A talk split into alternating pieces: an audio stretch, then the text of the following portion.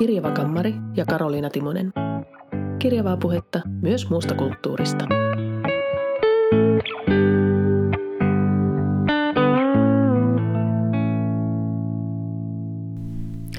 Hei vaan ja tervetuloa taas tänne Kirjava Kammari podcastiin. Ja tässä jaksossa puhutaan sitten New York-kirjoista – sekä romaaneista että sitten vähän tietokirjoistakin, mutta ei sentään ihan matkaoppaista kuitenkaan. Eli mä viimeksi sanoin, että saa ihan mielellään toivoa, toivoa tuota aiheita, joita tässä podcastissa voitaisiin käsitellä. Ja nyt sitten kaksi ihmistä toivoi tätä New York-aihetta, joten, joten täältä pesee. Minua tuntevat tietävät, että New York on mulle tota, rakas kaupunki ja, ja myöskin tosi mielelläni luen kirjoja, jotka sinne sijoittuu. Totta kai riippuu vähän kirjasta, ei kaikki, kaikki ole hyviä, se ei tee kirjasta yksinään hyvää, että se sijoittuu New Yorkiin, mutta se auttaa usein, usein mulla ö, ihastumaan kirjaan, että se sijoittuu juuri sinne. Um, oikeastaan, oikeastaan tämä koskee melkein koko Yhdysvaltain itärannikkoa syystä tai toisesta, vaikka siellä on tosi erilaisia paikkoja. Enkä mä siis lähellekään kaikkialla itse käynyt käynyt, että tämä perustuu aika paljon mielikuviin, mutta, tota, mutta oikeastaan ihan sieltä Meinistä tai melkeinpä Kanadasta saakka sinne tota, etelävaltioihin, niin, niin jostain syystä nämä itäiset osat mua kiehtoo. Öö, mä muutenkin pidän mm, pohjoisamerikkalaisista romaaneista ja kirjallisuudesta usein. Öö, jonkin aikaa mä vähän yritin sitä melkein peitellä.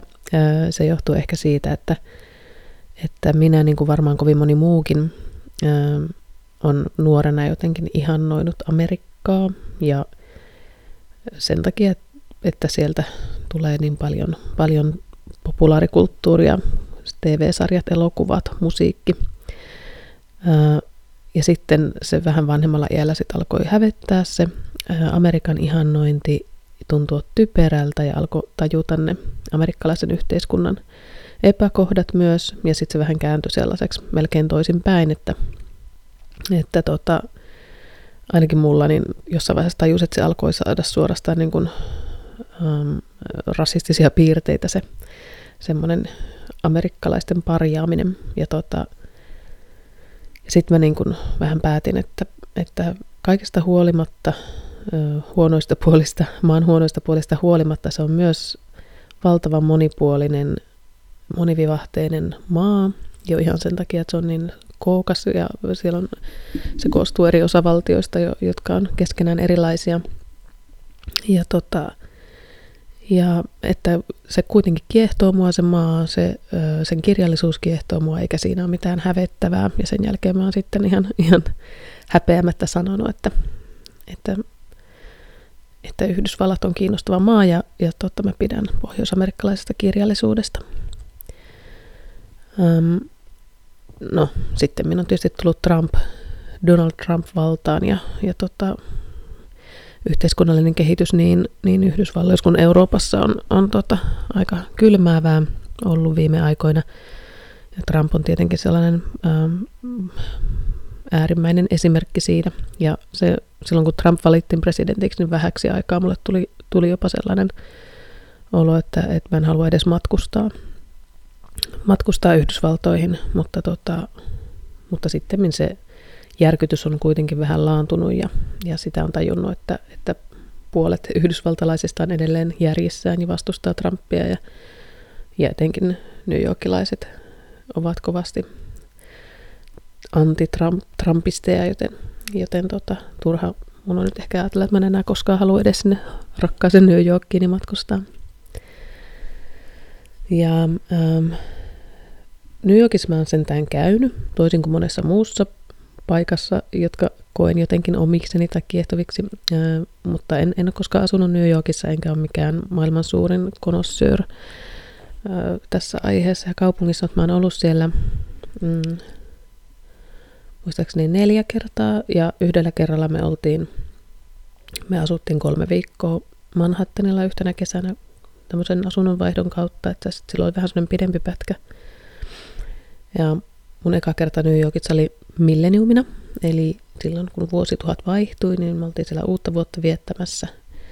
Ja silloin oikeastaan me oltiin siellä varmaan joku ehkä viikko tai vähän yli, niin, niin me itse asuttu New Yorkissa kuin yö tai pari. Ja me oltiin niin kuin ystävien ja ystävien vanhempien luona. Me oltiin sen New Jerseyn puolella, joka oli kyllä, kyllä vähän kuin olisi Espoossa ja Helsingissä, tai siis että olisi Helsingissä käymässä ja asuisi Espoossa, eli parikymmentä minuuttia meni bussilla Manhattanille. Ja sitten, ja sitten me asuttiin tuolla Connecticutissa myös jonkin aikaa ja käytiin sieltä sitten aina välillä junalla New Yorkissa. Ja tota, se oli tosiaankin keskellä talvea se käynti se eka kerta ja, ja olihan siinä kaikkea hienoa ja kiehtovaa, mutta, mutta ehkä en sillä kerralla vielä oikein me jotenkin myöskin sillä että kun oli New Yorkissa asuvan ystävän perässä, niin sitä niin kuin kulki, kulki tota toisen ohjaamana, eikä ehkä saanut semmoista omaa hyvää kuvaa vielä New Yorkista silloin. Sitten me oltiin häämatkalla mun miehen kanssa siellä kahdestaan, että silloin se oli ehkä semmoinen kunnon rakastumisen kerta. Ja sitten me oltiin tosiaan, me asuttiin East Villageissa se kolme viikkoa, ehkä viisi vuotta sitten. Ja sitten me oltiin, oltiinko me toissa kesänä vielä mun miehen kanssa taas viikon verran siellä ja tota, asuttiin silloin Harlemissa. Vähän eri paikoissa häämatkalla me asuttiin ihan, ihan keskikaupungilla Midtownissa. Ja tota, um, mutta tämä nyt ei, ei sinällään ole mikään mun matka, matkapodcast, että ei, en lähde sen kummemmin perkaamaan, koska niitä matkoja tai, tai mun New York-kokemuksia, koska tuota, noista kirjoista on kuitenkin paljon asiaa. Eli mulla on, on tuota monia kirjoja, tärkeitä kirjoja ja kirjailijoita, jotka kirjat, jotka sijoittuu New Yorkiin ja kirjailijat, jotka tapaavat kirjoittaa paljon New Yorkista ja New Yorkin sijoittuvia kirjoja. Ja sitten mä kanssa kyselin, kun mä suunnittelin tätä jaksoa, niin Twitterissä ja sitten mun omalla Facebook-sivulla muiden suosikkeja New York-kirjallisuudesta ja, ja sain sieltä myös paljon semmoisia vinkkejä ja, ja myös vahvistuksia tai muistutuksia myös niistä kirjoista, joita on itse lukenut ja joista on tykännyt. Ja mä voisin aloittaa aloittaa noilla ihan rakkaimmilla. Eli ehkä kaikkein rakkain New York-kirjailija mulle on Michael Cunningham. Ähm, hänellä taitaa melkein, mä en ole ihan kaikkia hänen kirjoja vielä lukenut. Ähm, mulla on muutama lukematta. Mä oon lukenut kai neljä. Ja ne on mun mielestä kaikki sijoittunut enemmän tai vähemmän New Yorkiin. Eli ihan ekana mä oon lukenut Säkenöivät päivät, tämmöisen kolmiosaisen romaanin, josta mä en edes kauheasti pitänyt, mutta se sijoittui, mm, siinä oli vähän tällaista niin kuin, menneisyyttä, nykyaikaa ja sitten tulevaisuutta. Se tulevaisuus muistaakseni oli vähän semmoinen, että, että missä lie olikaan, mutta ka- kyllä kai ne kaikki oli, oli niin kuin New Yorkia. Joo, mutta se, se ei ollut se mun eka Cunningham kokemus hirveän säväyttävä, mutta, mutta onneksi mä olin sit silloin jo nähnyt tunnit elokuvan ja, ja sen takia sitten jotenkin uskoin, että, että Cunninghamia kannattaa lukea kyllä lisää. Mm, mutta ennen kuin mä luin tunnit, niin mä väitän lukeneeni Illan tullen romaanin, joka ei ole mitenkään Cunninghamin kuuluisin eikä rakastettu, mutta mulle se on, ö, mulle se on Cunninghamin paras ja mulle se on ylipäätään ihan parhaita romaaneja, joita on lukenut. Ja siihen ö, aika suurena syynä on ehkä just tämmöinen, että, että se on just semmoinen ultima, maattinen New York-romaani mulle. Muistan vieläkin, kun aloitin sitä lukea, istuin bussissa matkalla Espoosta Helsinkiin ja aloitin lukea sitä Illan tullan romaania ja se alku kuvastaa tämän avioparin, jotka sen kirjan keskiössä on, niin heidän matkaansa jonnekin juhliin. He istuu taksissa, he ajaa, jos en nyt aivan väärin muista, niin Central Parkin reunaa. Ja sinne juhliin ja, ja tota, se on niin hieno kuvaus, muutama kymmenen sivua siinä alussa, siis minua koskettanut kuvaus siitä se mies, mies istuu ja analysoi paitsi näke, näkemänsä New Yorkia, niin myös äh, hänen ja vaimonsa suhdetta ja sitä ähm, niin kuin ilmapiiriä, mikä siinä taksissa on. Siinä sanotaan jotenkin hienosti, että eivätkö he ole jonkinlaisessa kireässä riidan esiasteen tilassa. Ei ihan noin, vaan paljon hiotummin ja hienommin sanottu, mutta, mutta siinä oli semmoisia sävyjä niin tavoitettu sanoilla ja, ja kuvailtu niitä avioperieleitä, mitkä, mitkä varmasti moni, moni pitkässä suhteessa ja avioliitossa ollut tunnistaa. Ja, ja, tota, ja sitten samalla hän tosiaan ihanasti koko ajan katsoi, kun ne ei vaimonkaan hirveästi puhu siinä, niin katsoi sieltä taksin ikkunasta sitä iltaista New Yorkia ja, ja kuvailee, että miten, miten aina kun hän istuu taksissa ja matkustaa New Yorkin halki, niin hän tuntee olevansa jonkinlaisessa tämmöisessä suojatussa kaples, kapselissa ja, ja, ja tota, tutkivansa sitä kaupunkia sieltä kapselin sisältä. Ja kaiken kaikkiaan se on, siinä on just semmoista, semmoista New Yorkin henkeä, jota mä nyt haen. New York on niin monipuolinen kaupunki tietenkin ja tämä valkoisten hyvin toimeen tulevien kulttuurellien taidemaailmassa hääräilevien hahmojen New York ei, ei varmasti ole se ainoa, ainoa oikein New York, mikä on olemassa, mutta, mutta tota, se on ehkä se mulle se kiehtova. En, en voi sanoa ehkä, että kiehtovin, että on siellä, siellä on niin paljon muutakin, mistä mä tykkään lukea ja kuulla, mutta, mutta yksi niistä, semmoinen vähän satumaailma, semmoinen haavemaailma.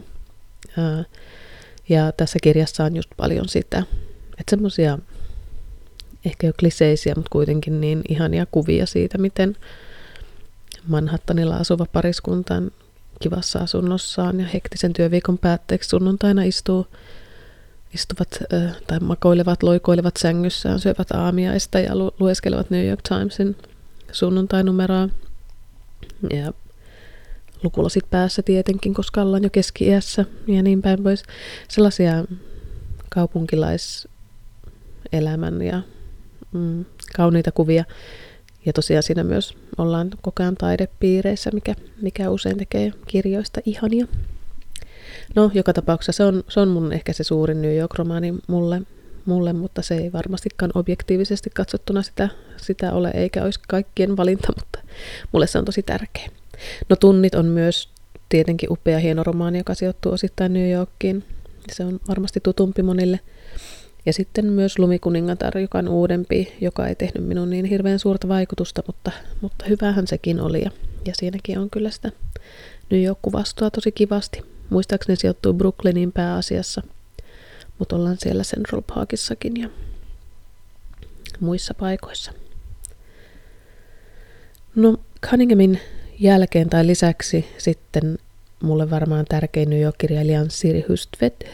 Ja, ja tota, hänen romaaneistaan se kuuluisin kaikki mitä rakastin on mullekin rakkain.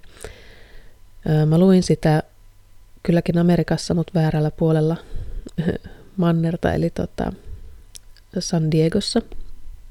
Ja se oli, me oltiin 2010 kesällä mentiin San Diegoon perheen kanssa ja mä silloin eka kertaa elämässäni kärsin tosi pahasta aikaerorasituksesta ja, ja mulla oli muutenkin ollut vähän semmoista ö, traagista tapahtumaa elämässä ennen sitä ja, ja mä olin jotenkin semmoisessa vähän, vähän sekavassa ja hauraassa tilassa siellä San Diegossa ja en saanut öisin unta, unta ja nukuin usein päivisin ja sitten silloin yöllä, kun mä en pystynyt nukkumaan, niin mä luin tuota Kaikki mitä rakastin kirjaa ja, ja silloin kun päivällä ennen päiväunian, ennen kuin mä nukahdin väkisin, niin mä lueskelin sitä jossain sohvalla tai sängyllä. Ja, ja se oli semmoinen lohduttava ja vaikuttava semmoinen kirja, mihin, mihin pystyi siinä kaiken omassa elämässä tapahtuneen keskellä tai siitä huolimatta uppoutumaan siihen maailmaan.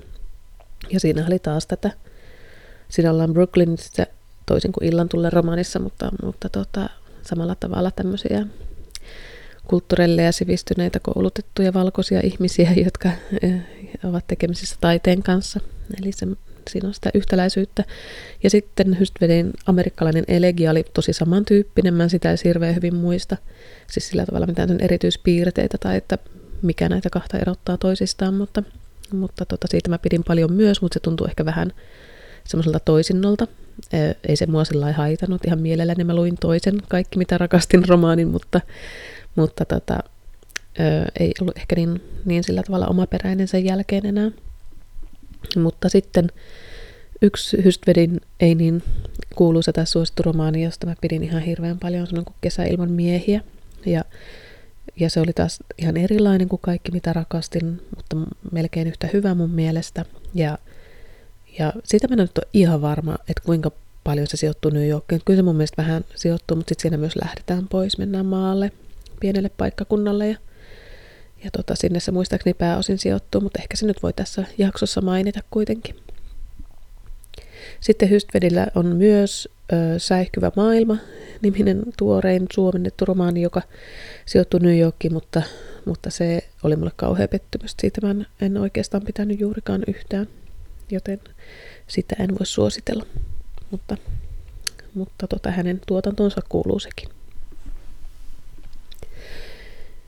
Ja sitten vielä kolmas semmoinen kirjailija, jolta mä oon lukenut useamman romaanin ja jonka yhdistän vahvasti New Yorkiin, on Lionel Shriver. häneltä luin ekana sen upeimman romaanin varmaan mun ja monen muun mielestä oli Poikani Kevin,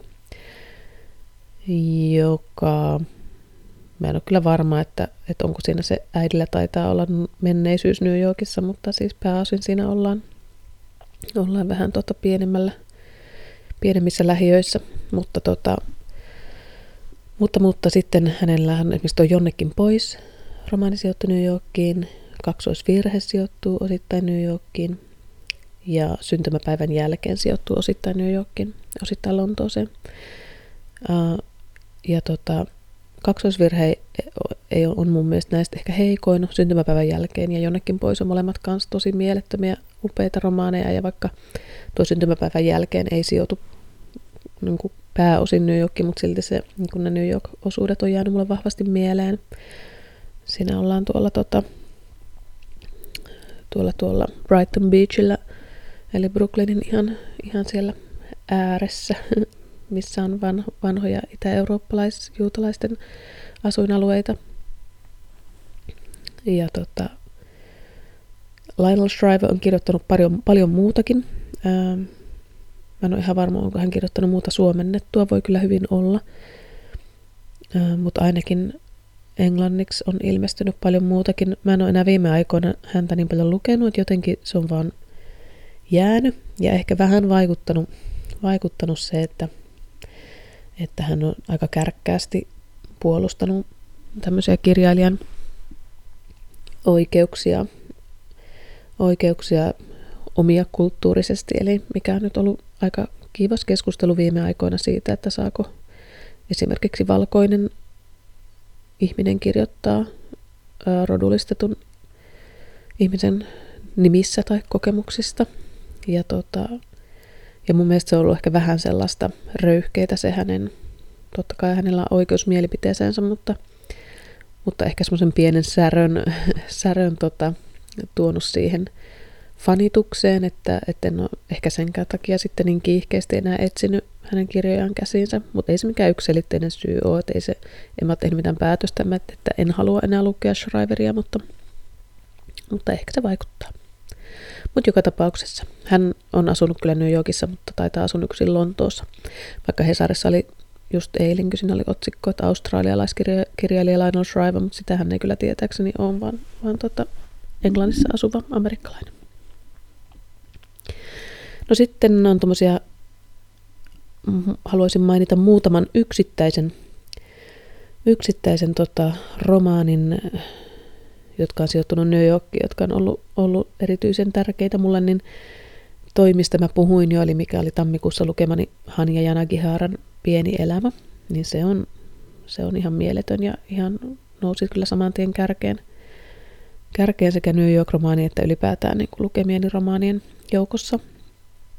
Sitten Jonathan Franzenin muutoksia on myös mahtava, mahtava semmoinen mm, Franzenin tyyli oli se, taisin joskus mainitakin tämä dirty realism, eli, eli hän ei mitään kauhean kaunista ja korukieltä tai, tai semmoisia, jos Cunninghamilla oli niitä ihania kuvia ja muuta, niin sitten Fransen on enemmän semmoinen, jos se nyt naturalisti, niin on nyt vähän inhorealisti, että ihmiset on aika, hänen henkilöhahmonsa on usein aika ikäviä ja, ja tota, ei elä mitään kiiltokuvaa elämää, mutta tota, tuon muutoksia mä etenkin muistan, Vapaus oli myös tosi hieno, jonka luin sitten tuon jälkeen, mutta jotenkin tämä muutoksia ehkä siksi, että se oli ensimmäinen, tai ehkä se vaan oli mun mielestä vähän parempi, mutta se jätti niin kuin vielä jotenkin lähtemättömämmän vaikutuksen.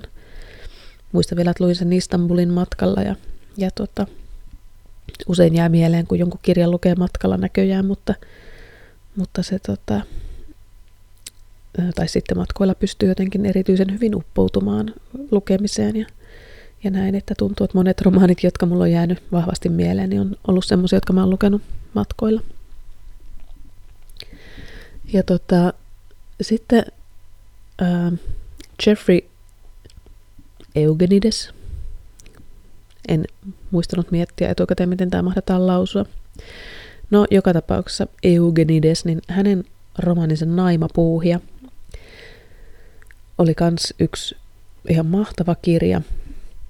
Mä en muista ihan tarkkaa, että miten paljon siinä ollaan New Yorkissa, mutta kyllä siinä jonkin verran ainakin ollaan. Siinä ollaan myös Brownin yliopistossa, eli siellä itärannikolla joka tapauksessa. Ja, ja tämä on sitten yksi kans semmoinen alalaji, jos sanotaan, että Yhdysvaltojen itärannikko romaanit ovat yksi alalaji, niin vielä siitä alalaji on tämä itärannikon yliopistoissa tai Ivy League-yliopistoissa tapahtuvat kirjat tai sinne sijoittuvat romaanit, niin, niin tota, ne on mulle usein myös hirveän mieleisiä. Ja, ja tässä sitten puuhaillaan siellä yliopistomaailmassa aika paljon. Ja tota, sitten toinen, toinen ihan mahtava romaani, josta mä en oikein muista, että miten paljon sinä ollaan New Yorkissa, koska sinä ollaan paljon muuallakin, niin on toi Jennifer Eganin Aika suuri hämäys.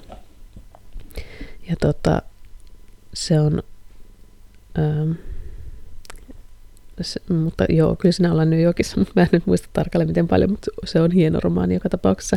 Ja kuulemma hänen tämä uusin Manhattan Beach, joka on ilmestynyt vähän aikaa sitten englanniksi ja ilmestyy tänä keväänä suomeksi, niin, niin tota, se sijoittuu myös New Yorkiin ja sen lukemista odotan kovasti.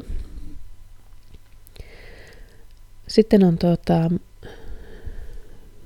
toi toi klassikko F. Scott Fitzgeraldin kultahattu, eli The Great Gatsby, niin tota, no siinä kävästään Manhattanilla, mutta se sijoittuu ennen kaikkea Long Islandille, ja, ja siinä mä tykkäsin siitä kyllä tosi paljon ihan, ihan tota, joka tapauksessa, mutta, mutta sitten se jotenkin teki erityisen kivan siitä lukukokemuksesta mulle, että mä luin sitä just silloin kesällä 2013, kun me oltiin pidempi pätkä New Yorkissa ja me käytiin silloin, kun me oltiin lasten kanssa, oli tosi kuuma, kuuma hellekesä, niin tota, me käytiin tosi monena päivänä sitten Long Islandilla uimassa, mentiin uimarannalle koko päiväksi ja mä luin sitä siellä. Niin sitten, että se jotenkin vielä, että sitä sai lukea sitten ihan niillä, niillä seuduilla, mihin se oli sijoitettu, niin oli, teki siitä tosi kivan, kivan siitä lukukokemuksesta. Ja tota, Mä oon tässä nyt maininnut jonkin verran näitä, just että on, on Brooklynissa tai Long Islandilla tai muuta, niin Brooklyniin sijoittuu aika moni mun mielestä, että jos noin Hystvedin romaanit sijoittuu sinne usein ja mitä siellä syntymäpäivän jälkeen oltiin Brooklynissa ja Lumikuningattarissakin taidettiin tosiaan olla ja, ja tota, ö, ja tietenkin siis äsken en edes tajunnut Hystvedin yhteydessä vielä mainita hänen miestään Paul Osteria, joka pitäisi aina, aina tietenkin samassa yhteydessä mainita, tai sitten ei. Mutta hänen kirjansahan myös sijoittuvat tosi usein Brooklyniin. Ja tota, Osterilta mä luin ekana hänen tosi kuuluisan teoksen New York-trilogian, mutta se ei ollut ihan mun kirja, en hirveästi tykännyt siitä. Mutta sitten mä luin myöhemmin Sattumuksia Brooklynissa ja siitä mä pidin paljon paljon enemmän jo. Ja ajatuksissa ja, ja totta, suunnitelmissa on kyllä lukea Austria enemmänkin, mutta, mutta toistaiseksi on lukenut vasta noin. Ja sitten mä haluan kuitenkin mainita tässä yhteydessä noin elokuvat Smoke ja Blue in the Face, joita Oster on ollut käsikirjoittamassa ja ohjaamassa. Ja vaikka ne ei ole kirjoja, niin ne on kuitenkin mulle kanssa semmoisia jotenkin tärkeitä New York-juttuja, ja koska tässä nyt kirjailija on ollut niitä kirjoittamassa, niin mä mainitsen ne pienenä sivupolkuna tässä. Mutta Brooklyniin liittyviä tai sijoittuvia muita romaaneja, jotka on ihania, niin on William Styronin Sofin valinta. Se oli ihan erilainen. Mä luin sen vasta viime vai toissa vuonna. Niin se oli ihan erilainen romaani kuin mä kuvittelin, mutta ihan mieletön.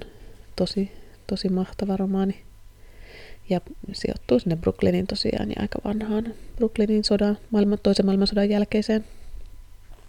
Sitten on toi irlantilaisen Com Toibinin Brooklyn, joka ää, alkaa Irlannista ja siirtyy sinne Brooklyniin, niin siinä se on semmoinen herkkä, kaunis, myöskin vanhan ajan ja semmoinen siirtolaisromaani, mutta myös semmoisen yksinäisen nuoren naisen tarina. Ja siitä mulle tuli jotenkin mieleen äh, semmoinen Susan Rindallin kirjoittama äh, vähän tämmöinen thrillerimäinen äh, epäluotettavan kertojan johdattama kirja kuin The Other Typist, jota ei ole suomennettu, mutta siinä ollaan 20-luvun Brooklynissa mun mielestä taas Brooklynissa ja, ja vähän semmoista samantyyppistä, että tämmöisiä työelämään siirtyneitä nuori, nuoria naisia, jotka asuu tämmöisissä asuntoloissa, että et joten mulla oli, näistä tulee niin kuin vaikka ne on hengeltään hyvin erilaiset kirjat, niin sitten nämä jotenkin ulkoiset piirteet tekee niistä mun mielessä vähän kaksoset. Ja tota, ja, ja sitten Brooklynista siirryn Harlemiin sujuvasti. Ja sieltä mulle tulee mieleen esimerkiksi toi viime vuonna lukemani Giasin Matkalla kotiin, joka, joka tota, sijoittuu tosi pitkälle aikajänteelle ja alkaa Afrikasta ja tulee sieltä sukupolvi sukupolvelta sitten Amerikkaan. Ja, ja siellä on sitten semmoisia osuuksia, jotka sijoittuu Harlemiin. Samoin viime vuoden lopulla lukemani se Richard Powersin laulut, joita lauloimme, um, sijoittuu osittain New Yorkiin ja siellä on myös Harlemista, Harlemissa ollaan, Morning Heightsissa erityisesti. Ja sitten vielä toi Toni Morrisonin Jazz, joka ei ollut mulle mikään maailman suurin lukukokemus, mutta eräänlainen klassikko. Ja, tota, ja, ja siinä ollaan myös Harlemissa, niin sen, sen haluan tässä myös sen takia mainita. Ja tota, sitten ää, sitten mä voisin laittaa taas sinne blogiin sitten listan, vähän pidemmän listan noista, noista mun lukemista New York-kirjoista, mutta en, en rupea tässä kaikkia luettelemaan, mutta, mutta ehkä tuo Amerikan psyko pitää vielä mainita. Bret Easton Ellisin moderni klassikko, joka on aika karsee, mutta sitten toisaalta semmoinen kuvastaa ehkä yhtä puolta Amerikasta ja New Yorkista, joka on tärkeä puoli sekin, vaikka ei niin viehättävä. Eli aika raakaa, raakaa meininkiä. No sitten semmoisia muita klassikoita, jotka sijoittuu New Yorkiin, jotka mulla on vielä lukematta, mutta jotka esimerkiksi nousi tuossa, siinä kun mä kyselin niitä teidän suosikkeja New York-kirjoista tuolla somessa, niin niin mainittiin tietysti J.D. Salingerin Sieppari Ruispellossa. Mä en ole sitä tosiaankaan lukenut. Sitten Truman Capotein Aamiainen Tiffanylla. Sen mä oon sentään nähnyt leffana, mutta, ja mulla on se hyllyssä ollut vuosikausia ja pitkä ollut lukulistalla, mutta en ole vielä lukenut. Pitäisi ehdottomasti. Ja haluaisin myös lukea sen In Cold Blood, Blood onko se kylmäverisesti sinun suomeksi. Ja Truman Capotestakin mä katsoin sen yhden elämäkertaleffan ja, ja tota, sitten alkoi erityisesti kiinnostaa nämä kirjat. Ja sitten on toi Silvia Plathin Lasikellon alla, eli The Bell Jar, joka mulla onkin tämän vuoden, tai oli jo viime vuoden, mutta en ehtinyt lukea, mutta uudelleen tämän vuoden hyllyllä listalla. Ja sen mä vielä itse ostin New Yorkista. Me käytiin tuolla tota, Coney Islandilla sellaisessa Divarissa ja sitten mä ostin sieltä pari kirjaa, joista yksi oli tämä The Bell Jar. Ja sitten mä aloitin sitä silloin, mä muistan, että meillä oli joku tunnin metromatka sieltä Coney Islandilta kotiin. Niin tota, mä aloitin sitä siellä lukea, mutta en ole sitten kuitenkaan vielä ehtinyt jatkaa siitä eteenpäin. Mutta tänä vuonna pitäisi saada luettua. Sitten on Betty Smithin A Tree Grows in Brooklyn. Sitä ei ole suomennettu, mutta on kuitenkin kuuluisa klassikko ja on elokuvakin tehty siitä. Sitten Rafe Ellisonin Näkymätön mies, joka sijoittuu kai kans Harlemiin. Il Doctorovin Ragtime. Sitten on tota Henry Jamesin Washingtonin aukio.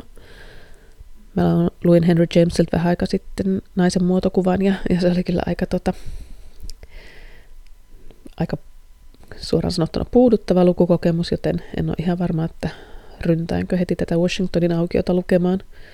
Vähän ihmettelen tuota suomennettua nimeä, koska niin kuin Washington Square on puisto New Yorkissa Manhattanilla, eikä että siis ei sitä koskaan suomenneta Washingtonin aukioksi, vaan se on vain Washington Square, mutta no, joka tapauksessa. Ja sitten vielä John Dos Passosin suurkaupungin kasvot, joka on englanniksi Manhattan Transfer. Niin, niin ne on aika tuommoisia usein mainittuja ja, ja nytkin tuolla some-kyselyissäni mainittuja klassikoita, jotka mulla on vielä lukematta.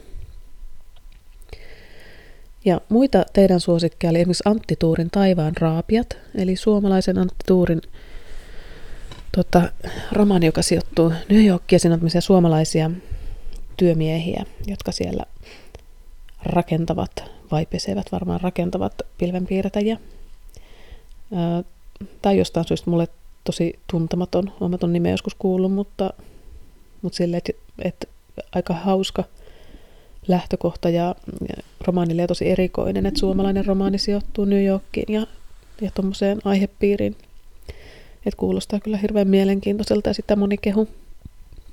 Sitten on toi Jonathan Safran Foerin Extremely Loud and Incredibly Close. Ja siitäkin mä oon kuullut paljon ja Safran Foerilta on lukenut ton eläinten syömisestä, joka on tosi vaikuttava tietokirja. Ja häneltä on suomennettu toinen, yksi toinen romaani. Kaikki valaistuu, ehkä oli sen nimi. Tätä ei ole suomennettu jostain syystä, mutta, mutta tosi moni sitä kehuu, joten olisi kiva lukea joskus. Um, sitten oli tämmöinen, josta en ole koskaan kuullutkaan, kuin Peter Cameronin, Cameronin Someday This Pain Will Be Useful to You, josta on myös tehty elokuva, ja tämä on itse asiassa tämmöinen YA, eli nuorte, nuorille aikuisille suunnattu, suunnattu romaani. Se kuulosti hyvältä. Elena Hendersonin 10,000 Saints, joka oli sijoittu muistaakseni 80-luvun New Yorkia sinne East Villagein suunnille. Kiinnostavan kuuloinen sekin. Sitten oli tämmöinen Mark Helprinin talvinen tarina, joka, tota, joka kyllä niin kuin, tapahtuu New Yorkissa, mutta se on tämmöinen, se on tämmöinen vähän fantasia kirja ilmeisesti, että se on semmoinen myyttinen New York, joka siinä on tapahtumapaikkana. Sitten Donatar Tikli,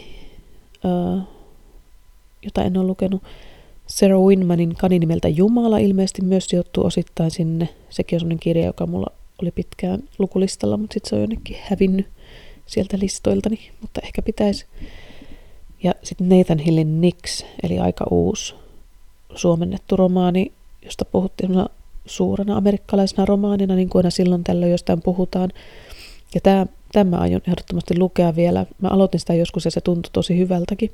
Ja sitten se vaan jostain syystä jäi kesken ja haluan siihen vielä palata.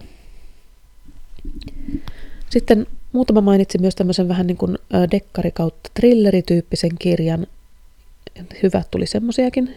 Eli tämmöinen kuin John, John E. Westlake on kirjoittanut ilmeisesti Dortmunder dekkareita, sarjaa, ja, jotka sijoittuu New Yorkiin. Sitten oli Caleb Carr nimisen kirjailijan The Alienist. Ja sitten Håkan Nesserin, eli Ruotsin Håkan Nesserin Carmine Straightin Sokeat niminen trilleri. Sekin kuulosti aika kiinnostavalta.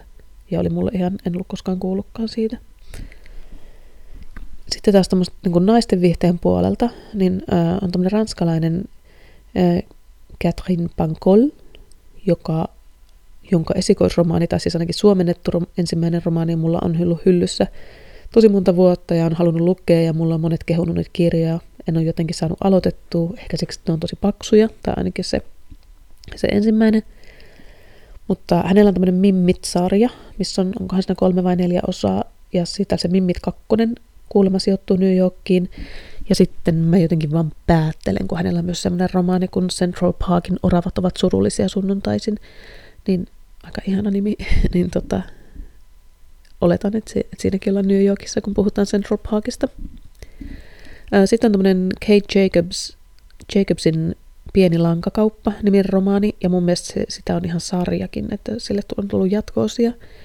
Mulla on jäänyt mieleen, että ne on niin tosi ihania ne kannet ollut. Mä en muista nyt, onko ne ihailemani kannet ole suomalaisia vai amerikkalaisia, mutta tosi semmoisia viehättäviä kansia. Ja sitten jotenkin pieni lankakauppa kuulostaa jo semmoiselta oikein hyvän mielen kirjalta.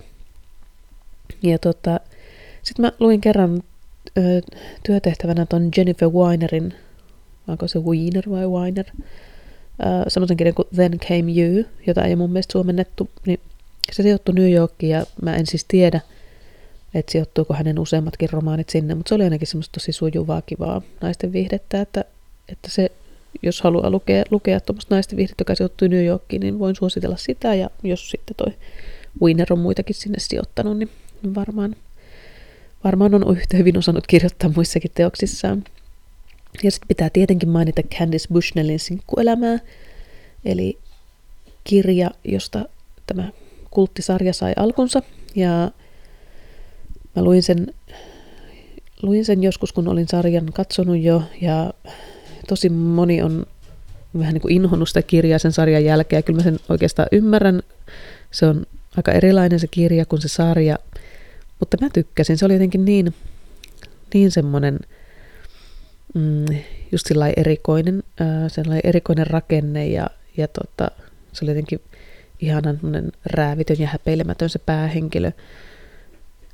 Ei välttämättä niinkään sillä tavalla, niin kuin sitä sarjana puhuttiin, että siinä on seksiä ja muuta, mutta siis se oli vaan semmoinen, se ei tuntunut yhtään semmoista laskelmoidulta ja, ja muuta, että se oli että semmoinen kirja, josta ei olisi kyllä ikinä uskonut, että, että se synnyttää tuollaisen sarjan ja liikkeen ja muuta, että se, se oli enemmänkin tuntui semmoiselta vähän kulttikirjalta, se on niin omanlaisensa, mutta mä ihan tykkäsin.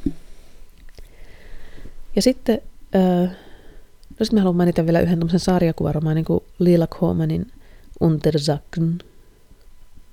Unterzakn. Jaha, en, en osaa ehkä tuotakaan lausua, se on varmaankin saksaa tai ehkä ei saksaakaan, vaan varmaan jiddishiä.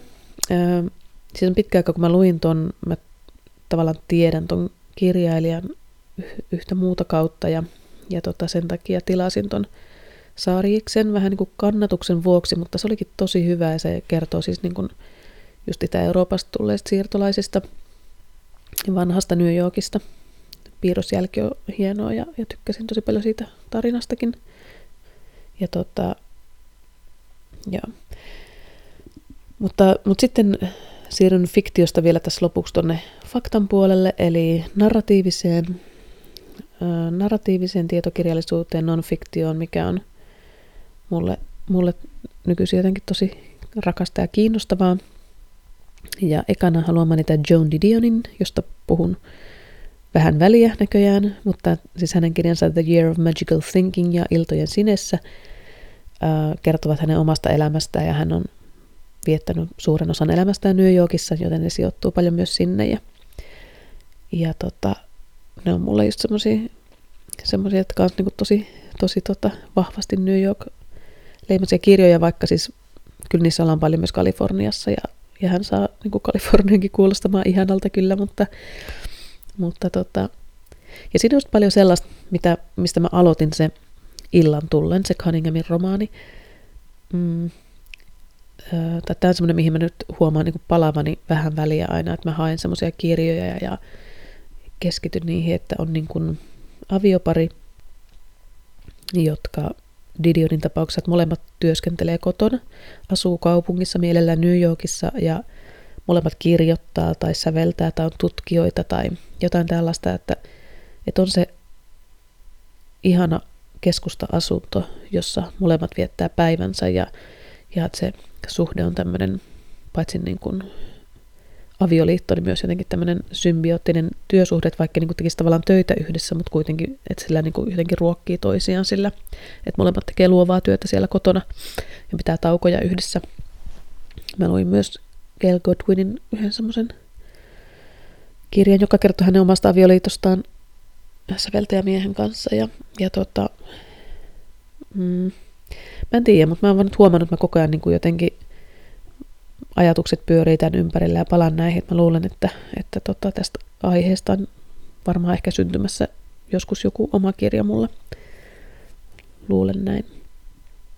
Mutta sitten ää, muita, muita tota New Yorkin sijoittuvaa narratiivista non-fiktiota, niin on tietysti uudempana, niin on tuo Leina Danamin sellainen tyttö, eli se Girls-sarjan luojan, tämmöinen vähän niin kuin kirjoitusesseekokoelma. Hän on New Yorkilainen, joten kun se kertoo hänen omasta elämästään, niin siinä ollaan paljon New Yorkissa. Mä tykkäsin siitä kyllä, kyllä ja suosittelen mielelläni. Sitten oli toi se Patti Smithin ihan kakaroita, josta mä oon jo puhunut. Ähm, muusikko elämäkerta, nuoruus, tarinoita, jotka sijoittuu New Yorkin. Äh, luen sen ehdottomasti vielä loppuun joskus, ja sehän on monille aivan semmoinen suosikkiteos. Sitten mä sain ihania suosituksia, joihin aion, tai jotka aion ainakin heti ostaa, ja toivottavasti myös pian lukea. Oli tämmöinen Olivia Lyingin The Lonely City. Kertoo kirjailijan ö, omista kokemuksista siitä, kun hän muutti New Yorkiin ja oli siellä yksinäinen. Sitten oli tämmöinen kuin Sarah Manguso, lausumispäätös omani, en tiedä, oli menikö oikein. Ö, hänellä on ö, aika laajakin tuotanto, mutta ainakin kuulemma tämmöinen kuin The Guardians sijoittuu New Yorkiin. Ja se, mitä sitä luin, niin kuulosti semmoiselta, että joo, tilataan heti omaan hyllyyn. Ja sitten on tämmöinen tota, aika legendaarisenkin Gene Steinin, joka kuoli viime vuonna, niin hänen kirjoittama elämäkertansa Edith Sedgwickista kuin Edie. Ja mä oon nähnyt siitä parikin alaotsikko. Toinen on American Girl ja toinen on An American Biography. Varmaan sama teos kyllä. Ja tota, ja tästä Ginsteinista on sanottu, että hän, hän niin kuin muutamalla teoksellaan oikeastaan keksi tai ainakin kehitti tätä tämmöistä niin oraali, oraalista historiaa nykyaikana. Ja, eli varmaan tämä Iidikin tuota, perustuu sitten haastatteluihin ja tämmöiseen niin kuin suulliseen historiaan, tarinan kerrontaan. Ja sitä ystävä kehui ja, ja tota, sitten kun mä kävin sitäkin lukeen, niin, niin tota, Kuulosti just semmoiselta kirjalta, joka on pakko lukea ja saada heti. Mutta tässäpä nämä, nämä tota, tärkeimmät, joko minun New York-kirjarakkauteni tai muiden suosittelemat tai sitten tuommoiset tunnetuimmat klassikot. Varmasti jotain jäi pois. Kaikkea ei voi muistaa saa sanoa, jos tulee jotain muita mieleen, olisi tosi kiva kuulla, jos, jos tota jäi jotakin teidän mielestä tärkeää pois. Tai vähemmänkin tärkeää. Ja mä jotenkin mietin, että, että onko tämä vain niin New York-juttu, voisiko tämmöisiä tehdä muista kaupungeista. Varmasti voisi, mutta ei ehkä kovin helposti ihan yhtä laajoja listoja syntyisi. Mulle toinen tärkeä kaupunki on Lontoo, sinne varmasti kyllä tosi moni kirja myös sijoittuu. Et ehkä mä teen joskus Lontoon jakson vielä. Mm. Sitten mun suosikkikaupunki on miksi Madrid, mutta sitten kun mä luen aika vähän, en osaa lukea espanjaksi oikein sujuvasti. Ja, ja muutenkin niin kun espanjalainen kirjallisuus on mulle aika vierasta, niin käännettynäkin, niin tota, siitä mä en oikein varmasti saisi kasaan hirveästi mitään. Mutta sitten on semmoisia paljon kivoja kaupunkeja, miksei Helsinki, Tukholma, Pariisi, Rooma – olisi ihan hauska, hauska joskus niin tehdä enemmänkin tällaisia, vaikka sarjaa, että, että kerran kuukaudesta jotain, niin miettisi, miettisi johonkin kaupunkiin sijoittuvia kirjoja, koska kun niin, niin kuin on tullut monta kertaa jo ilmi, niin, niin tota, mulle aina nämä kirjojen lokaatiot on tärkeitä, joten siksi mä mielelläni mietin näitä. Mutta se nyt tuossa tällä kertaa. Mulla ei hirveästi muita tuoreita kuulumisia tässä ole. Ähm, mä mietin siis telkkarista silta, sillan viimeinen kausi loppui ja me katsottiin se loppuun. Mutta ei mulla siitä oikeastaan sen kummempaa mielipidettä. Se oli ihan hyvä. Se oli, mun mielestä se oli hyvä, hyvä lopetus ja en ollut pettynyt, mutta niin kuin sanoin, että se ei ole mulle nyt niin tärkeä sarja ollut kuin monelle muulle, joten mulla ollut mitään hirveän suuria odotuksiakaan, mutta, mutta jäi semmoinen niin fiilis, että, että kiva, että katoin tällaista ää, aikansa sarjaa ja tärkeää sarjaa ja, ja tota, joka niin kuin loppuun vähän parantui niin kuin edellisestä kaudesta ja, ja tota, päättyi ihan kivalla tavalla. Ja tota, lukurintamalla mä oon sitten jatkanut monen kirjan lukemista, aika vähän kirjoja saanut loppuun, mutta ton Rafael Donnerin Ihminen on herkkä eläin esseekokoelma mä luin tuossa ja sitten ihan tänään saan loppuun tuon Markku Envallin Tavaratalo taivasala esseekokoelman. Ihan on ollut kiva lukea kaksi esseekokoelmaa peräkkäin ja, ja tota, sinällään erilaisia, tosi erilaisia, koska on tosi eri-ikäiset ihmiset kyseessä, jotka kirjoittaa. Mutta sitten taas kuitenkin jännästi huomaa, että niin kuin useinkin kirjoissa, joita lukee peräkkäin, niin että sattumalta ne keskustelee myös keskenään. Kyllä nämäkin on keskustelleet. Mutta siis Rafael Donner on alle 30 Jörn Donnerin poika.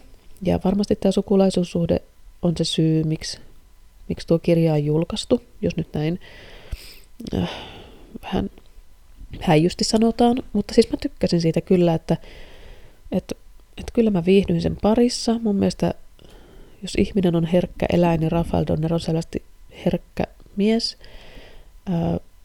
Hänellä oli semmoisia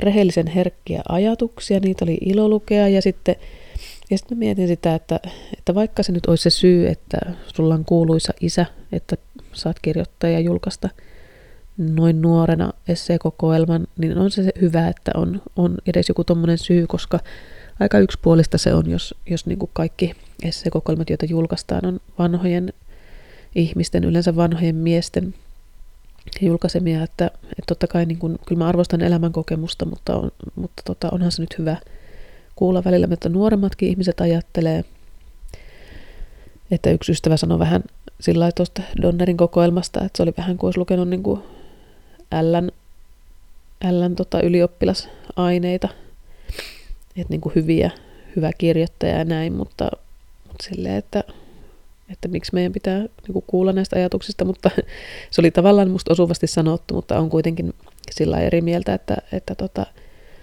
että tosi piristävää lukea. Ja mun mielestä niin kuin, kuitenkin aika, aika ihanasti, vaikka se oli niin kuin semmoista vähän naivia, niin kuitenkin, kuitenkin tota, hienosti laittaa itseään alttiiksi kirjoittaja ja paljastaa niitä tuntojaan, joita oli mielenkiintoinen lukea. Että, että en, en mä tiedä, tarviko siihen nyt sen syvällisempää analyysiä kuin se, että, että mä niin kuin en kyllästynyt enkä pitkästynyt tai ärsyyntynyt, vaan viihdyin hyvin niiden tekstien parissa ja ne sai mut kyllä myös ajattelemaan ja, ja myös samastumaan.